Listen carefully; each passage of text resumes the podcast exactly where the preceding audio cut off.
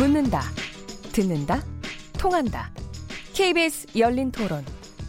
듣고 계신 청취자 여러분, 감사드립니다. 들으면서 답답한 부분은 없으신가요? 궁금한 점은요? 그렇다면 함께 토론에 참여하시죠. 유료 문자 9730을 이용하시면 됩니다. 단문은 50원, 장문은 100원의 정보 이용료가 있습니다. 스마트폰 어플리케이션 KBS 모바일 콩을 통해서도 무료로 참여하실 수 있습니다. KBS 열린 토론은 언제나 열려 있습니다. 듣고 계신 KBS 열린 토론은 매일 밤 1시에 재방송됩니다. 네, KBS 열린 토론 청취자들이 문자 많이 보내주셨습니다. 휴대폰 4790번님, 심재철 자유한국당 의원 사태에 대해서 불법성 여부에 대해 철저히 조사하고 처벌해야 한다고 봅니다. 또한 정보를 탈취하도록 허술하게 관리를 한 보안 담당자도 처벌을 해야죠. 휴대폰 3271번님, 청와대가 국민정서를 모르네요. 청와대 직원 2명 식사비가 4만 2천 원이라니. 국민 세금으로 너무 많이 쓴다는 생각입니다. 일반 국민은 만 원 식사도 어렵습니다. 이론도 국민의 혈세라는 것 명심해 주세요. 죄송합니다. 휴대폰 7595번님. 국감에서 각 부처 업무 추진비와 국회의원 업무 추진비를 공개하게 하여 국민의 알 권리를 보장합시다. 콩으로 김정학 아이디님. 정책은 정쟁이고 국민을 생각하는 국회가 되었으면 합니다. 정책은 비판하되 해결 방안도 같이 논의하는 국회를 보, 보여주세요. 네, 오늘 KBS 열린 토론 20대 후반기 정기 국회의 각 어, 당을 대표하는 다섯 분의 패널을 모시고 진행하고 있는데요. 김경혁 더불어민주당 의원님, 이만희 자유한국당 의원님, 김수민 바른미래당 의원님, 최경환 민주평화당 의원님, 김용신 정의당 정책위 의장님 다섯 분과 함께 하고 있습니다. 계속 이어가 보도록 하겠습니다. 아, 어제 경제 부문 토론에서 아까 들으신 바와 같이 엄청나게 뜨거웠는데 내일도 이게 만만치 않을 것 같습니다. 내일 이제 사회문화 분야 재정부질인데 어, 어저께 유은혜 사회부총리 겸 교육부 장관을 임명을 해서 이번에 이제 국회에 그 동의를 어, 인사청문 보고서를 국회에서 채택을 하지 않는 가운데 임명을 강행한 거죠. 그래서 이것 때문에 상당히 좀 대치 국면이 또 이어질 수도 있을 것 같고 또 자유한국당에서는 보이콧을 어 하는 하자는 그런 목소리도 나오고 있는 것 같은데 어떤 가능성이 있는지 이번에는 자유한국당 이만희 의원님부터 시작해 보겠습니다. 네. 아 저는 이게 인사청문회 왜 하는지 모르겠습니다, 사실. 이게 인사청문회를 아무리 그 과정을 통해서 어, 우리나라의 큰 책임을 짊어지게 될 고위공직자의 도덕성이나 전문성을 이렇게 검증하기 위한 인사청문회를 국회에서 열심히 합니다. 또 거기에 대해서 국민의 여론도 듣고 많은 늑도를 하는데 이거 아무 소용이 없습니다. 그냥 대통령 임명하면 그만입니다. 적어도 인사청문회라는 제도를 뒀으면은 그 제도를 두고 거기 과정에서 나오는 국민의 목소리에 대해서 한 번 더 귀 기울여 보시는 것이 저는 맞지 않나 생각을 합니다. 이번 유은혜 부총리 같은 경우에도 한번 보십시오. 지금 나와 있는 의혹이나 확인된 위법 사항이 얼마나 많습니까? 위장 전이 말할 것도 없고요. 또 아들의 병력 기피 문제도 의혹으로 제기가 됐었습니다. 정치자금 허위 신고 또 거기다가 피감기관 건물의 지역 사무실 임차 등등 일반적인 국민의 기본적인 도덕성으로 하더라도 정말로 이게 맞지 않다.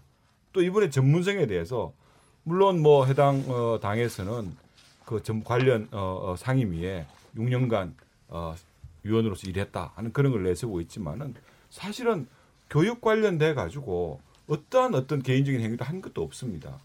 우리가 그 전에 교육부총리 하셨던 우리 그 저 누굽니까 김상권 교육부총리 이분 평생을 대학 교수, 교육감 지내셨던 교육 전문가로 다 누구나 다 인정하셨던 분입니다. 하지만 이분 또 어느 하나 우리 우리나라 교육의 중요한 문제점들을 매듭짓지 못하고 나가셨어요.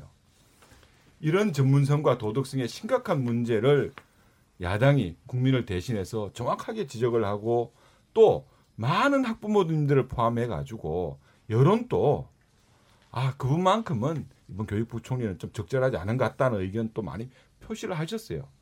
그럼에도 불구하고 아니 정부에서는 아, 도덕성 문제 자기들 기준에서는 문제 없다. 아 전문성 아무런 문제 없다. 그냥 임명 강행하는 거예요. 그러면 국회 인사청문회 제도가 왜 존재하는 겁니까? 음. 네네. 저는 지금 이런 현행- 근본적인 문제를 좀더 네, 싶습니다. 현행 인사청문회 제도가 국회의 동의가 꼭 필요한 부분들이 있고 가령 총리라든가 어, 또 몇 개 위원회 뭐 저기 헌법 재, 저기 대법관도 그렇죠. 대법관도 그렇죠. 근데 장관직에 대해서는 인사청문 보고서 채택을 하느냐 마느냐 뭐 이 부분만 있어서 그래서 이제 막 그 부분에 대해서 굉장히 이제 좀 불만을 또 가지시고 인사청문회 자체가 어, 효과가 있는 것이냐 그 문제를 제기해 주시는 것 같습니다. 이 부분은 최경환 위원님이 아무래도 많이 보셨잖아요. 민주평화당 의견은 어떠십니까?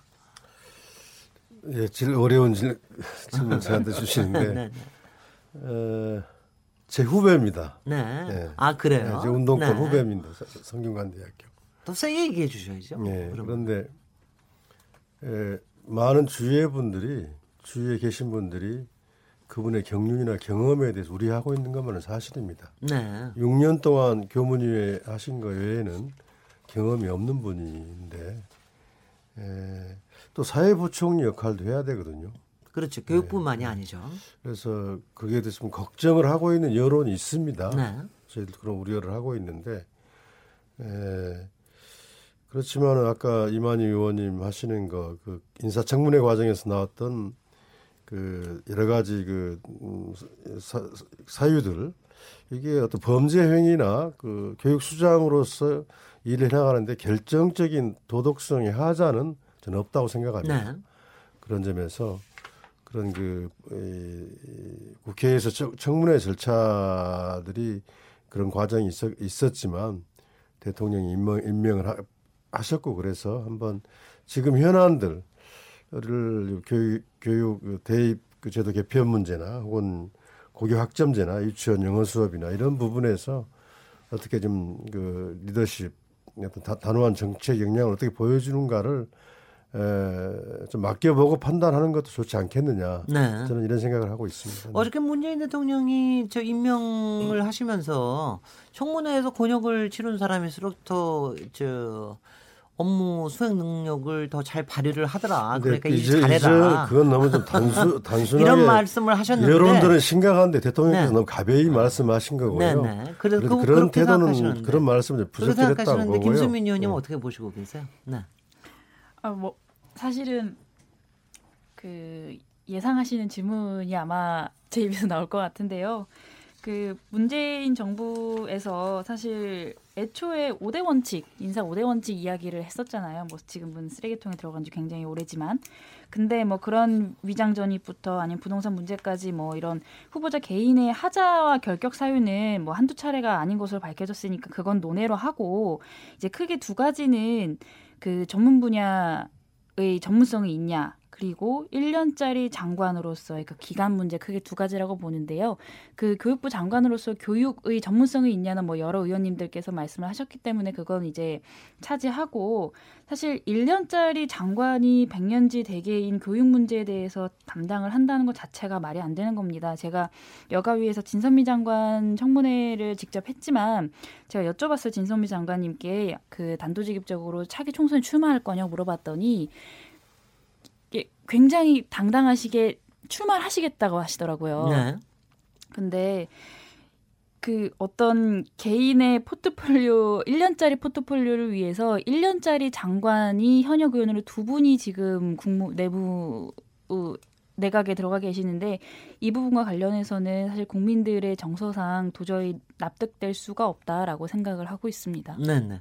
이 부분에 김용신 정책위 의장님 뭐 추가하실 의견이 있으십니까? 예, 제기되었던 여러 문제들이 있죠. 저는 그것은 음, 후보자도 일부 인정을 한 것 같긴 한데 국민들이 바라보기에도 분명히 잘못이 있었고 흠결이 있었다라고 생각합니다.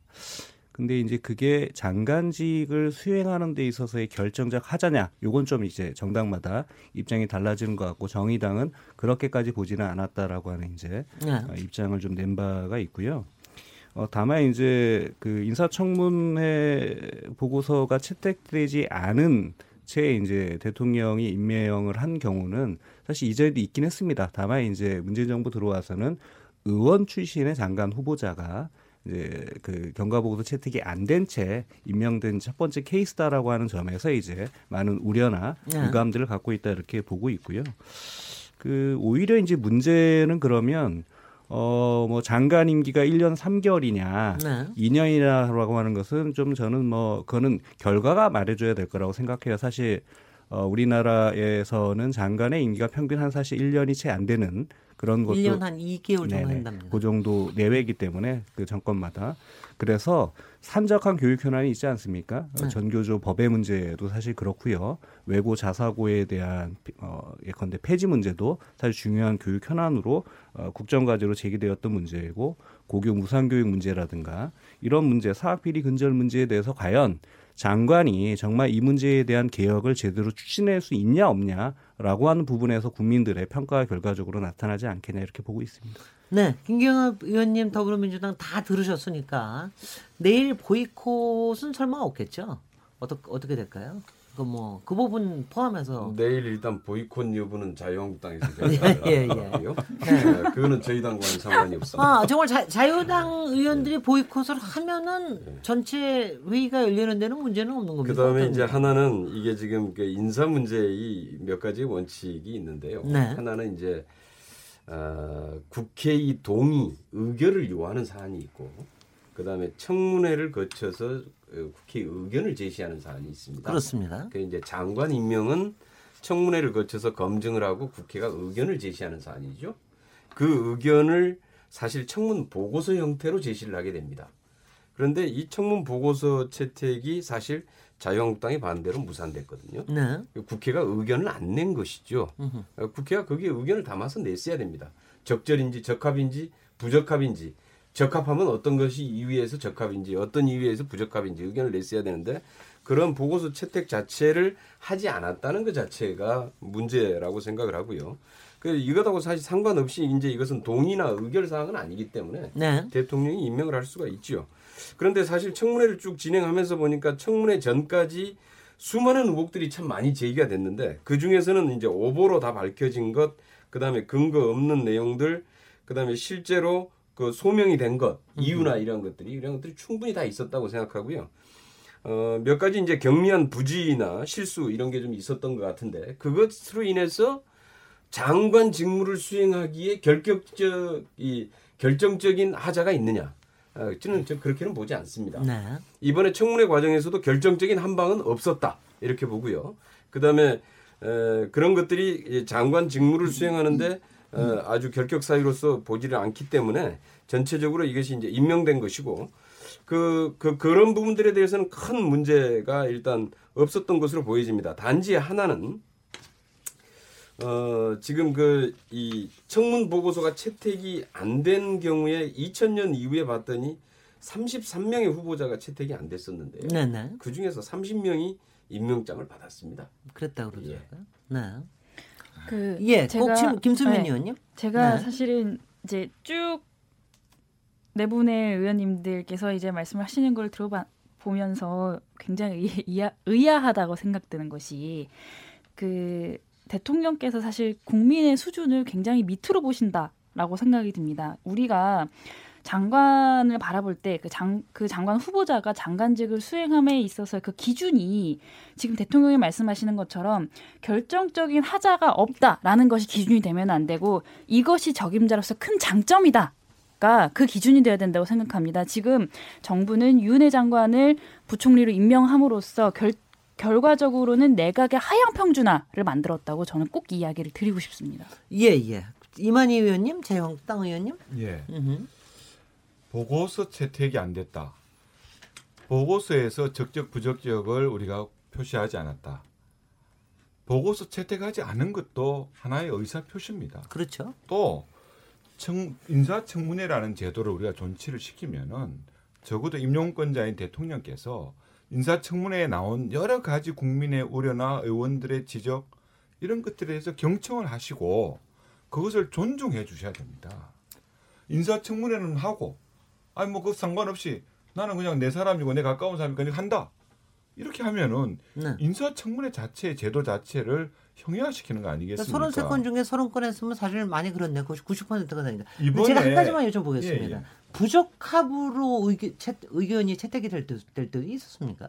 부적합 의견 낼 때도 있죠. 아, 있었습니까? 아니, 아니. 그러니까 뭐 제 경험상으로 제 경험상으로 부적합 의견이 나온 건 없었지만은 부적합 의견 당연히 있죠. 적합 부적합을 병기해서 예. 내죠. 벼- 아니, 그러니까 병기에서 내는 거지 전체적으로 의견, 부적합으로 각 내는 적은 의견을 거기다가 다 반영시키는 아, 거죠. 그- 아니, 그러니까 예. 전체 의견을. 부적합으로 낸 경우는 없기 때문에 채택, 의견 채택이 안 됐다는 뜻은 어 채택이 안 됐다는 뜻은 그러니까 정확히 무슨 뜻인가요? 그러면 정확히 아니 청문 보고서를 작성을 할 때각 네. 당마다 자 그 후보자에 대한 의견을 냅니다. 아니 그러면 그냥 다 변기해서 내면 되는 거 아니에요? 왜 안 냅니까? 왜냐하면 저는 지금 왜냐면 갑자기 생각이 든 게 강력한 부적합 의사를 표현한 거죠. 네. 그 보- 보고서 채택 자체를 하지 않는 것은 우리가 아까 조금 전에 우리 최 의원님 말씀하셨듯이 더 강한 부적격에 대한 의사를 표현하는 걸한 한 방법이라고 보시면 되고요. 네. 또한 가지 청문회에서 곤욕을 치른 사람이 일을 더 잘한다. 네. 이런 말씀들은 정말로 저는 얼마나 국회나 국민의 의견이나 여론을 무시하시는 말씀이신지 이 정부의 오만과 독선을 그대로 보여주는 겁니다. 네. 지금 아까 우리 김 의원님 말씀하셨다시피 남아 있는 기간이 이제 1년 3개월입니다. 거기에 우리 국가의 백년지 대계를 그 사람한테 맡기고 또 그 결과를 봐서 그 사람을 평가하면 되지 않느냐 우리 정책 의장님 말씀도 계셨는데 저는 그 부분에 대해서는 동의하기 좀 어렵습니다. 확실하게 우리 교육을 책임지고 더 나은 방향으로 이끌 수 있는 사람을 우리가 찾아내야 되는 것이지. 네. 그 내용 영역에 대해서도 잘 알지도 모르는 사람을 그 중요한 일을 한 맡겨보고 그 결과 보고 평가하면 안 되냐 이런 말씀들은 네, 저는 안 맞다고 제가 얘기했던 취지를 약간 전 면이? 예, 있는 것 같은데요. 그 청문회에 대한 경과 보고서 채택 여부는 될 때도 있고 안 될 때도 아까 얘기했던 게 있었죠. 아까 이제 우리 이만희 의원님이 얘기했던 것처럼 지난번 후보자인 김상곤 장관 후보자의 경우는 어, 당시 그 우리 한국당 의원들이 상임위 채택할 때 불참하셨어요. 그러니까 거기에 이제 함께 하셔서 아까 뭐 자질도 있으시고 경험도 있으시고 뭐라고 얘기를 하셨지만 그 당시에도 결국 이제 부적합 의견을 내셨던 거죠 사실은. 그래서 그런 의견을 낼 수도 있고 그다음에 그 부적합이 정도가 클 수도 있고 적을 수 있다라고 생각을 하기 때문에 그거는 이제 각 정당마다 입장이 좀 다를 수 있다라고 생각하는데 제가 얘기하고자 하는 핵심 뭐냐면 결과를 지켜보자라고 얘기했던 것은 그 후보자가 교육 정책과 앞으로 교육 그 개혁에 대한 계획에 대해서 지금 논란이 되고 있는 게 아니라는 점인 거예요. 네. 그러니까 그분이 갖고 있었던 예컨대 어 그 뭐 위장 전입의 문제라든가 피감 기관 사무실의 입주 문제라든가 아들 문제라든가 이런 도덕성에 대한 흠결과 문제는 저희도 있었다고 얘기를 하는 것인데 그러면 그 사람 그분이 향후에 장관으로서 임기 동안에 교육의 어, 산적한 현안에 대해서 자기 입장들을 표명했단 말이에요. 그 표명한 거에 대해서 이러이런 점에서 부족하다. 이러이런 점에서 적합하다는 게 토론되고 있지 않기 때문에 저희는 그 점에 대해서는 어 현재까지는 결정적으로 하자는 없다라고 보고 있기 때문에 그럼 결과로서 확인해 줘야 될 거다라고 얘기를 한 것이지 어 무조건 모든 사람에게 결과로 평가받는다 그런 얘기를 한 것은 아니라는 점을 좀 다시 말씀드리고요. 김경일 위원님 더불어민주당 마지막으로 저 의견 듣, 저 듣고 그리고 이것도 좀 마무리하겠습니다. 그러니까 아까 이제 이만희 의원님께서 얘기했던 뭐 아들 병역 특혜 의혹 그 사실이 아니라는 게 이미 밝혀졌고요 청문회 네. 과정을 통해서 그다음에 피감기관 뭐 건물 입주 특혜 의혹 이것도 역시 전혀 뭐 그런 특혜 저런 거 없이 일반적인 그 거기에 원칙적인 기준에 의해서 다 지급이 됐다라는 거예요. 그다음에 여러- 이런 이제 문제 제기된 것들이 청문회 과정을 통해서 충분히 소명이 됐다 이런 얘기입니다. 그래서 이제 그런 그런 하자의 문제로 지금 계속해서 지적을 했기 때문에 하자에 대해서 제가 말씀드린 것이고요. 그런데 청문회 과정에서 보면은 사실 국회 아마 교육위원회 6년 정도 하고 교육위 간사까지 하면은 거의 교육부 돌아가는 현황이나 교육 정책과 관련돼서 저는 누구보다도 전문성을 가지고 있다라고 네. 생각을 합니다. 그리고 네. 이미 청문회 과정에서 답변 과정을 봤을 때 충분히 교육부 장관을 수행할 만한 전문성과 능력을 가지고 있다라는 게 입증이 됐고요. 잘해 나갈 것으로 믿어 의심치 않습니다. 네. 아, 뭐 저희가 원래 2부에서 뭐 굉장히 중요한 이슈인 판문점, 판문점 선언, 평양 공동 선언의 비준 문제, 또 남북 군사 합의에 관련된 문제, 이런 것들 좀 질문을 많이 담아 놨는데, 도저히 시간이 안 되겠습니다. 뭐 다섯 분 모시니까는요. 또 이 뭐 청산 유수로 얘기를 하셔서 뭐한 사안만 가지고도 굉장히 시간이 많이 걸려서 여기서 2부 잠깐 마무리하고 3부에 돌아와서 각 당의 또 주요한 이슈들이 있기 때문에 잠깐 잠깐 좀 의견을 좀 들어봐야 될 것 같습니다. 아, 지금 여러분께서는 KBS 열린 토론 시민 김진애와 함께 하고 계십니다.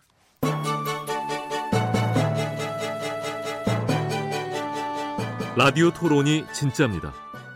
묻는다, 듣는다, 통한다. KBS 열린 토론. 시민 김진애의 진행으로 듣고 계십니다.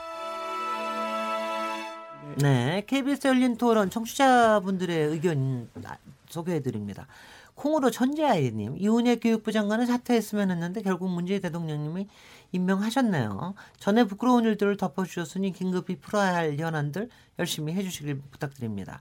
휴대폰 9639번님, 이훈혜 장관은 우리나라 대한민국의 미래를 이끌어갈 교육부 장관입니다. 전문성도 도덕성도 어느 것 하나 합격점이 없는데 임명된 것을 보고 솔직히 놀랐습니다.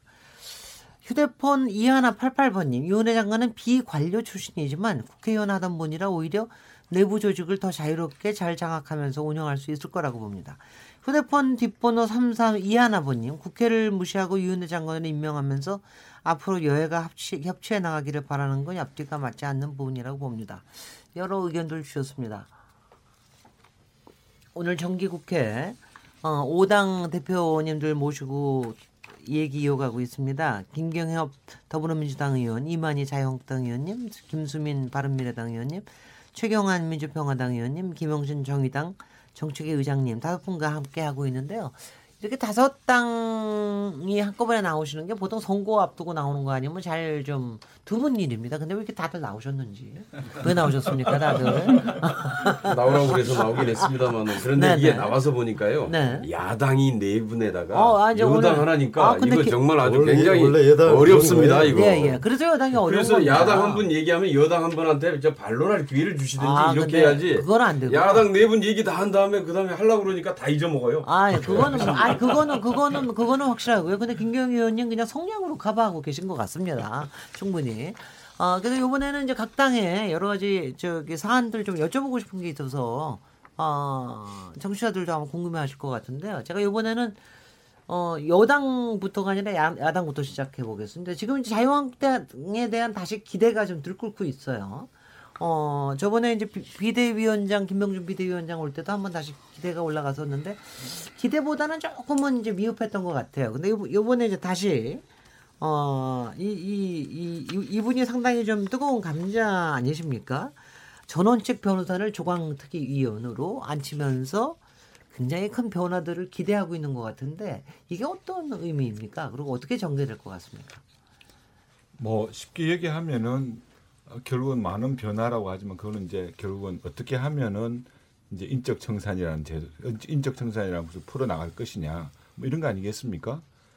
지금 음 이제 4일 정도 되면은 우리 당의 조광특위 구성이 완료가 될 걸로 이렇게 보입니다. 조광특위 그럼 조금만 설명해 주시죠. 조직 어. 강화 특위의 준말이죠. 그렇죠. 네네. 그렇습니다. 뭐 이건 이제? 뭐냐 그러면은 네.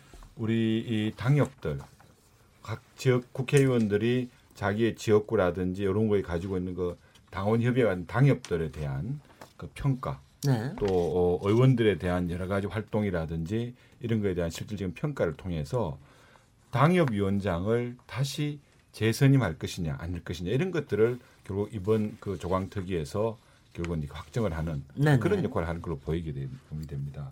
그래서 저들도 어, 아참 저희들 우리 어, 자유한국당 의원들도 지난 10월 1일자로 어, 다들 알다시피 우리가 다 아, 지역 당협위원장직을 사퇴를 하고 예. 이제 조광특위가 구성이 되면은 여기에서 이제 하는 활동들에 대해서 그걸 기다리고 있는 상황입니다. 지금까지 우리가 어, 전원책 그 조광특위 위원장께서 위원이죠? 위원장이 예, 아니라. 예.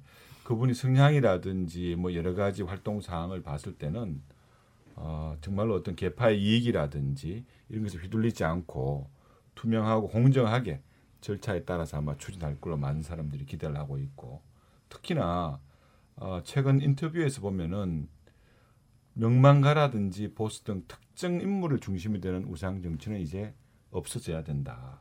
오히려 정책과 이념에 기반한 백년 정당을 만들어 가야 되고 이 관련해 가지고도 특히 그 통합 전당대회 에 대한 여러 가지 강조 말씀도 있었던 걸로 저는 기억을 하고 있습니다. 여기서는 앞으로- 딱 한, 네, 네, 네. 예, 꼭 우리. 어, 이번 이 조광택이 활동이 어, 진정한 우리 보수 재건의 토대가 되는 그런 활동의 분기점이 되기를 진심으로 바랍니다. 네, 딱 한 분만 얘기하실 기회를 드리겠습니다. 김영진 정책위 의장님 기대하고 계세요? 저는 책 저기 그동안 보수의 대, 대표격으로 여러 가지 언론에 많이 나오시고 방송인으로 활동을 활발하게 하셔서 기대가 되나. 그러니까 뭐 이런 게 있지 않습니까? 너무 그동안 자유한국당이 너무 인적 총선을 안 했다. 그러니까 인적 총선이 필요한 건 아는데 너무 칼을 휘두르면 또 이거 또 계실지도 모른다. 그렇다고 또 안 휘두르면 또 그것대로 우리 이만희 의원님은 저기 안전하신 건지 그것까지 예측, 예측을 같이 해봐 주시죠. 그, 네. 그 내심까지 제가 네. 알아보기는 어렵고요. 네. 어,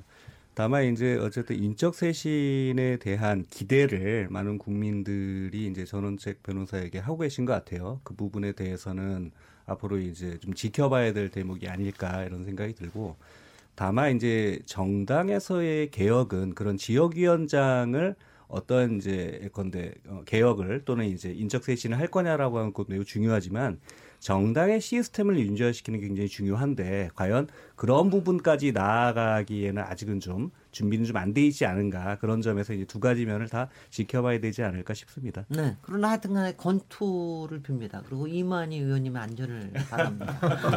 감사합니다. 저는 네. 어쨌든 네. 어, 뭐 정치 초년생입니다. 네. 사실은 20대 국회 초선 의원으로 어, 들어왔지만은 또 저희 지역은 경북 영천 청도 지역 아닙니까? 예, 예.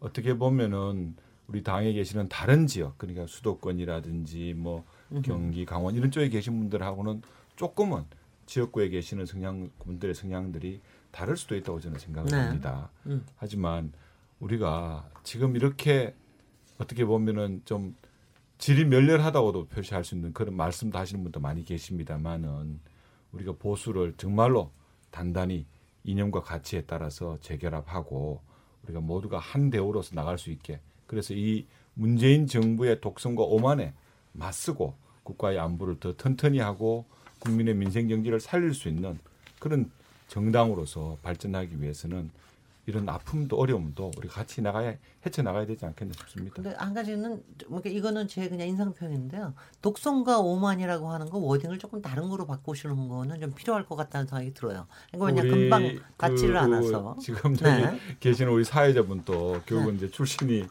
저 아니 저는 저는 저는 문, 아니 뭐냐면 그 말에 대해서 조금 아니 뭐냐면 문재인 정부의 저는 이번에 문재인 정부의 이번에 키워드로 보시면은요. 네.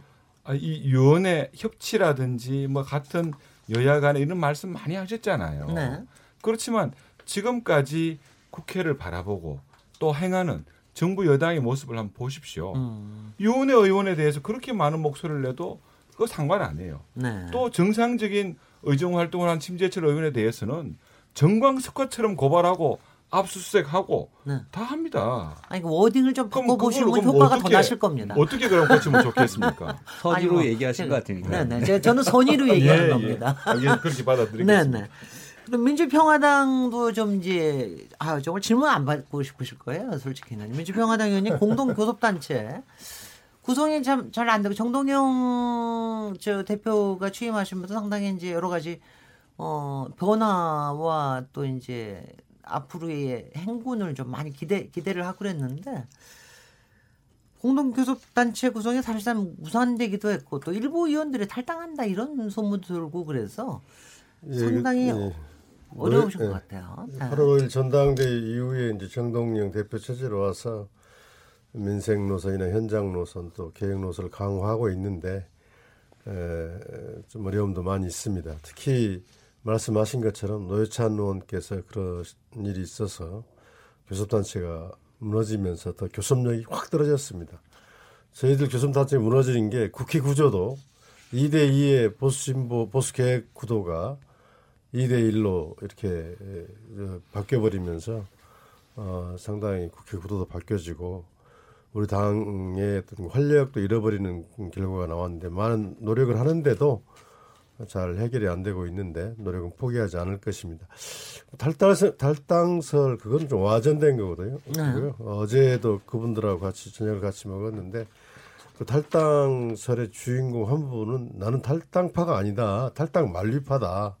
그렇게 이야기하시고 전체적으로 이제 이렇게 당이 활력을 못 찾고 교섭력이 떨어지는 과정에서 좀 의기소침한 부분이 그런 식으로 좀 알려지게 된 게 아닌가 생각하고 이번 정기국회 잘 하고 특히 저희들 방향은 지금 저희들은 민주당이 지금 개, 개혁여당으로서 촛불정당으로서의 그 역할에 약간 그 방향을 트는 것 같아요.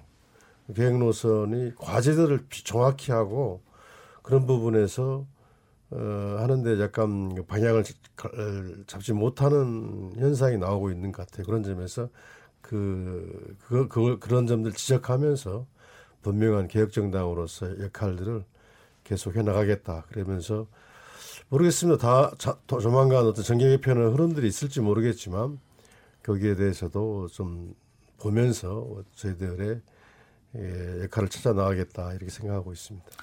아, 그래서 바로 다음에 바톤을 김수민 의원님께 돌려야 되겠는데요. 바른미래당이 사실은 굉장히 여러 가지 움직임이 있는 것 같아요. 그러니까 저희가 네. 앞에서 원래 좀 얘기하려고 했던 어, 남북 공동선언 또저 이번에 평양 공동선언에 대한 비준에 관련된 문제, 뭐 여러 가지 남북 평화에 관련된 사안으로 내부에서 좀 의견이 쪼개지는 것 같기도 하고요.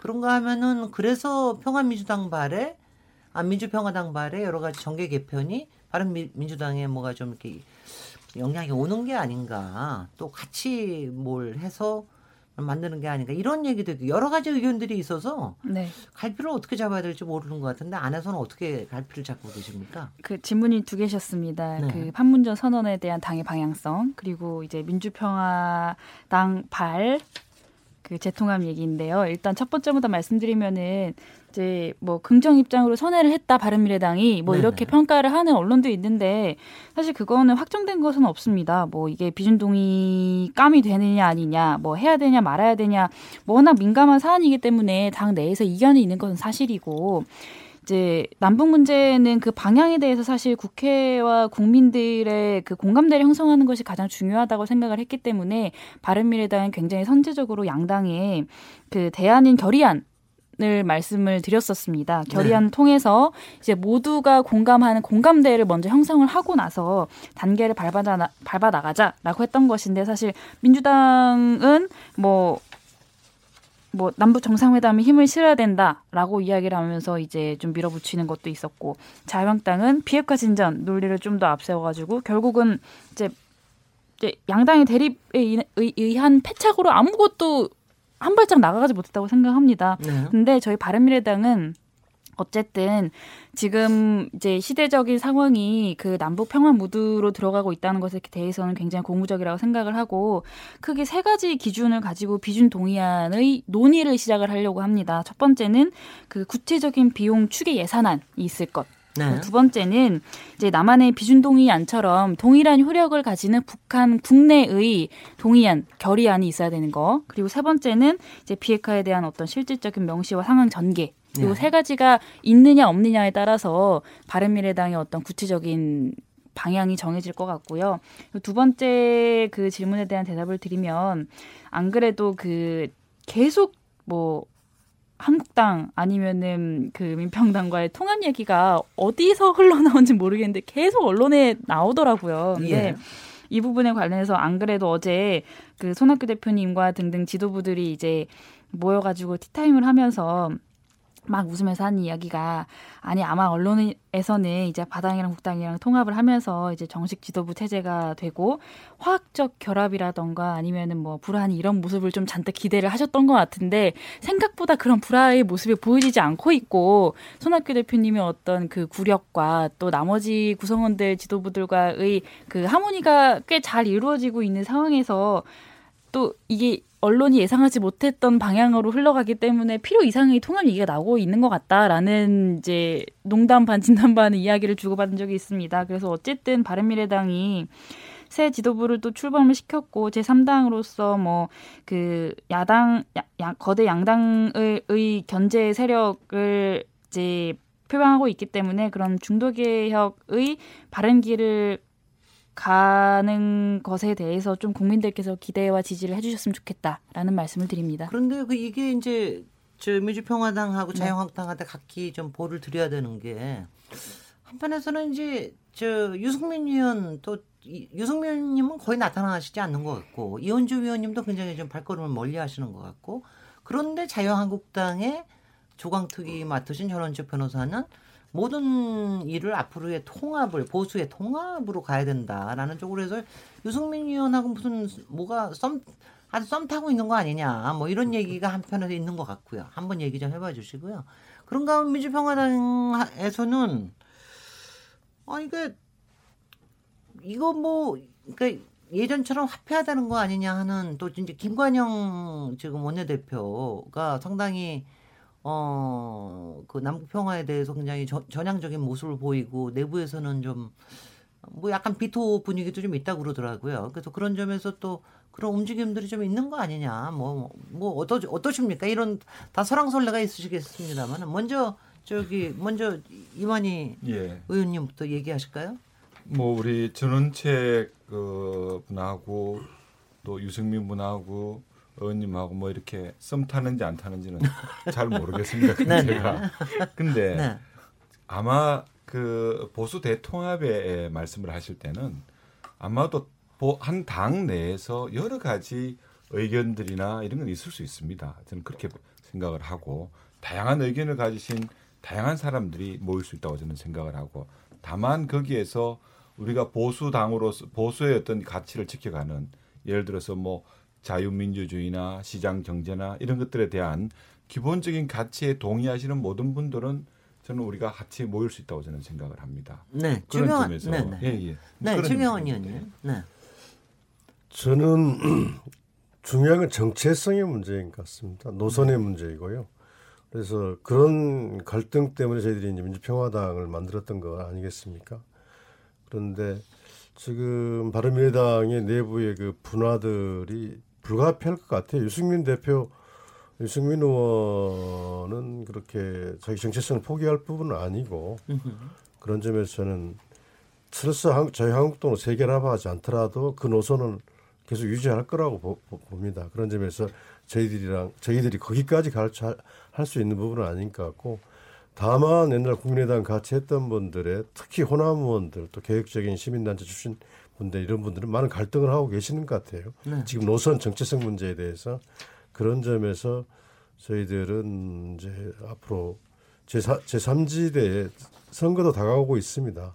제3지대 건설이라는 한 측면에서 그런 그 정체성의 그 확인과 동시에 그런 논의도 해볼 수 있는 문제가 아닌가 하는 그런 생각을 하고 있습니다. 도, 특히 호남 의원들은 발을 못 붙입니다. 바른미래당 출신 음, 그 의원님들은 호남 출신 네. 의원들은 네. 그런 점에서 어, 판단들이 있으실 거라고 생각을 하고 있습니다. 네. 혹시 뭐 김선민 의원님 보태실 얘기가 꼭 있으시다면 네. 굉장히 뭐- 어려우시죠?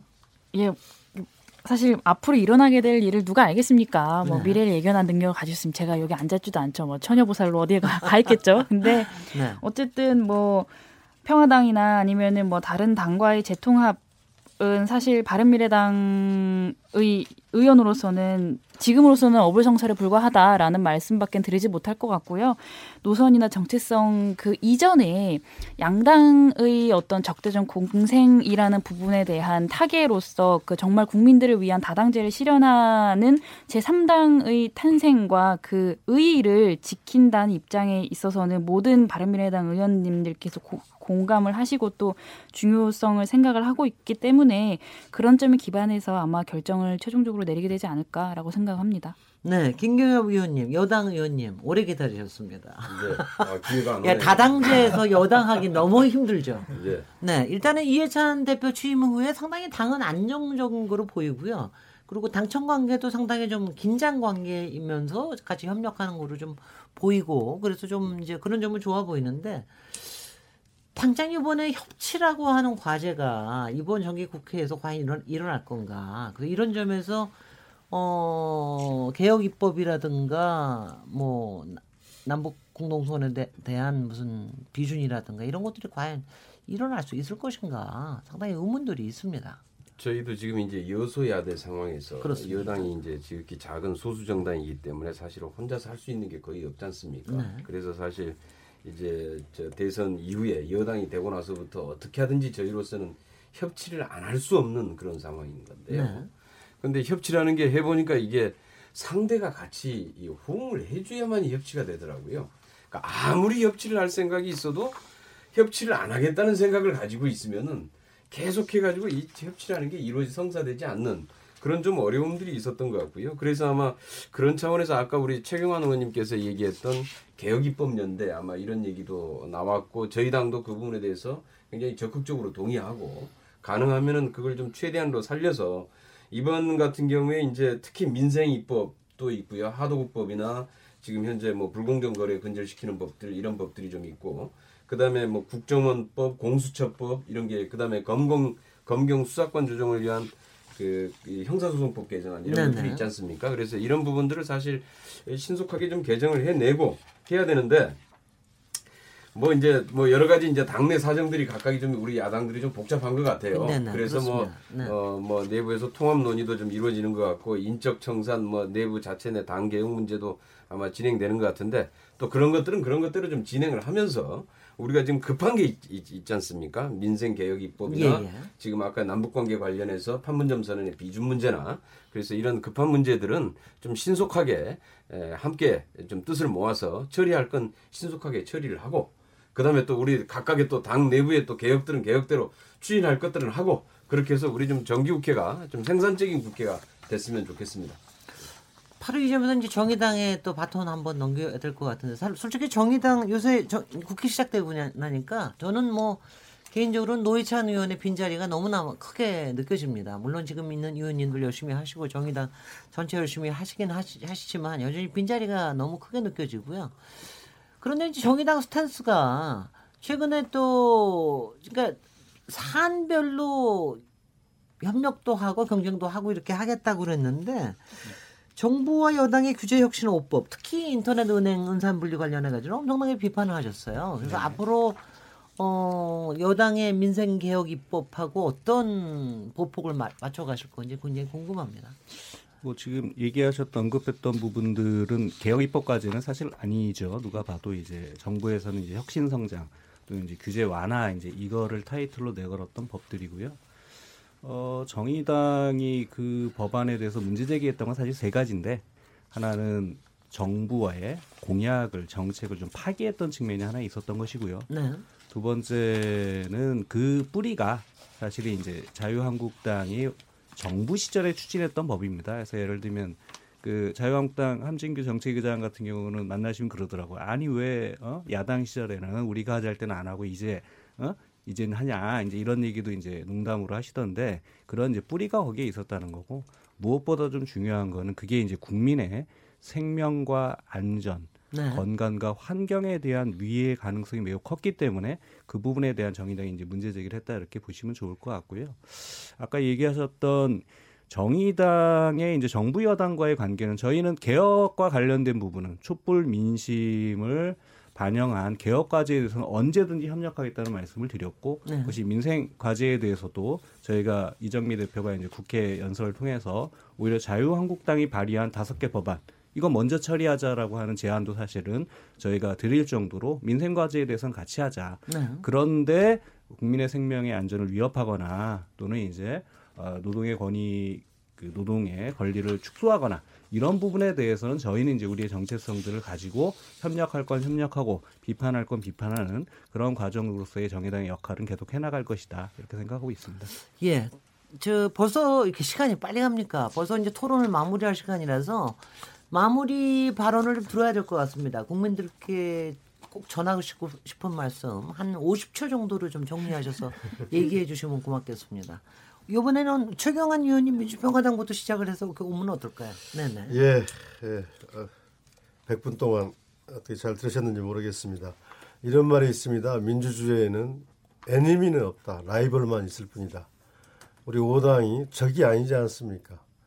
그렇다면 협치도 안 되는 거죠. 우리 다 경쟁하지만 예, 같이 해나가는 나라 일을 해나가는 그런 태도를 가져야 한다고 생각합니다. 네. 그런 점에서 우리가 협치의 방향도 어, 잘 잡고 또 협치 능력을 키워야겠다 이런 생각을 합니다. 특히 이번에 저희 당이 주장하는 선거 제도 개혁 우리 5당 협력에서 반드시 이루자 연말 안에는 반드시 이루자 이런 말씀 드리겠습니다. 네. 바른미래당 김수민 의원님. 네, 오늘 말씀도 잘 들었고 이 방송을 보고 계시 듣고 계시는 많은 국민 여러분들 잘 들으셨는지 좀 모르겠습니다. 저희 바른미래당 이번에 바로잡는 국감으로 인해서 그 무능, 무능 또 무모함 또 비겁함이라던가 불통 신적폐 이 다섯 가지를 바로잡는 국감의 새로운 기준을 제시하겠습니다. 또 이렇게 많은 관심과 사랑 가지고 바른미래당 지지해 주시면 감사하겠습니다. 네. 자유한국당 이만희 의원님. 네. 예. 제가 좀 너무 할 말이 좀 많은 것 많은데 같습니다. 1분 드리겠습니다. 네, 네. 예. 아까 우리 예, 사회자님 말씀하셨지만은 제가 현 정부의 오만과 독선에 대한 말씀을 하니까 또 지적도 하시고 그러셨는데 아, 물론 아까 그 뭐 유은혜 의원 그또 누굽니까 우리 문 의원 심 의원님 이렇게 네. 문제도. 지적하셨지만은 네. 그것보다도 더 저는 좀더 간곡하게 말씀드리고 싶은 것은 지금 정부가 하고 있는 소득 주도 경제 성장 정책 네. 이거 관련해 가지고 제발 좀 국민의 목소리 정말 못 살겠다 어렵다 하는 그 국민의 목소리를 좀 들어주셨으면 좋겠습니다. 음흠. 국민의 70% 이게 9월달에 나온 통계입니다. 일자리 없다. 정말 세금은 세금대로 더 내야 된다. 어떻게 할 수가 없다. 기업은 기업대로 더 이상 기업 못 하겠다. 이런 목소리들을 제발 좀 들으시고 네. 여기에 좀 더 획기적으로 우리 국민 모두가 골고루 잘 살 수 있는 그런 경제 정책의 방향을 좀 바꿔 주십시오. 그래서 소득 주도 성장을 기한하고 집행하고 있는 지금 청와대 장하성 실장이라든지 이런 분들에 대한 과감한 어, 인적 개혁도 저는 필요하다고 생각합니다. 또 한 가지는 안보에 대한 문제입니다. 네. 북한의 비핵화를 바라지 않고 평화를 추구하지 않는 사람이 누가 있겠습니까? 전쟁을 바라는 사람이 누가 있겠습니까? 어떻게 상대 카운터파트들의 야당을 저희 한국당을 아 이 사람들은 평화를 싫어하는 사람들이야 네. 이렇게 얘기할 수 있겠습니까? 1분 40초 됐습니다. 이제 그 이제 그만 끊어야. 되겠습니다. 저희들은 네. 우리가 평화를 반대하는 세력이 아니고요. 예. 북한이 주도로 하는 적화 통일을 반대하는 반적화 통일 세력은 맞습니다. 네. 북한의 비핵화를 원하는 네. 네. 그런 진정한 보수 정당이라고 보시면 됩니다. 네. 김용신 정책위 의장님. 저 30초만 드립니다. 아 그래요? 예. 정의당은 촛불 민심의 초심으로 돌아갈 필요가 있다는 생각을 하고 있습니다. 중단 없는 개혁을 위해서 민생은 살리고 그리고 평화는 만드는 그런 국회가 돼야 된다고 생각합니다. 우리 최경환 의원님 다시 한번 강조해 주셨지만 촛불 시민 혁명의 완수는 최종적으로 정치 혁명으로 나타나야 됩니다. 그래서 정치 혁명으로 나타나기 위해서는 선거법 개정, 민심 그대로 선거법 개정 없이 한국 정치가 선진화되기는 매우 어렵다 이런 점에서 이번 정기국회에서 우리 5당이 힘을 모아서 선거법 개정 반드시 이뤄낼 수 있도록 노력했으면 좋겠습니다. 네. 더불어민주당 김경엽 의원님 30초입니다. 아이고 이렇게 짧게 주세요. 사실 2008년 글로벌 금융위기 이후에 한국 경제가 계속 내리막길이죠. 굉장히 어려운 상황인데요. 물론 이제 이런 면들이 과거 이제 이명박 박근혜 정부에서 경제 정책의 실패 이런 것들이 가속화시킨 면이 있습니다만은 지금 이제 이 소득주도 성장 정책으로 이 내리막길을 중단시키는 게 멈추게 만드는 게 대단히 중요합니다. 네. 어, 물론 시간은 좀 걸릴 거라고 생각합니다. 즉각적인 효과가 나타나기가 뭐 예, 나타나는 그런 정책이 아니기 때문에 그 소득주도 성장 정책이 문제가 아니라 소득주도 성장 정책이 제대로 시행이 안 되기 때문에 문제인 거죠. 네. 이걸 제대로 시행할 수 있도록 국회에서 제대로 점검하고 국회가 협조를 해야 될 상황인 것 같고요. 그다음에 아까 지금 얘기했던 남북 관계 개선, 비핵화와 평화 체제 구축을 위해서 당을 떠나서 보수 진보를 떠나서 이념을 떠나서 오당이 네. 함께 초당적으로 협력해서 이번에 생산적인 정기국회를 만들었으면 합니다. 네, 이제 마칠 시간입니다. 저는 저 안녕만 하고 내일 7시 20분에 다시 돌아오도록 하겠습니다. 수고하셨습니다. 감사합니다. 네, 감사합니다.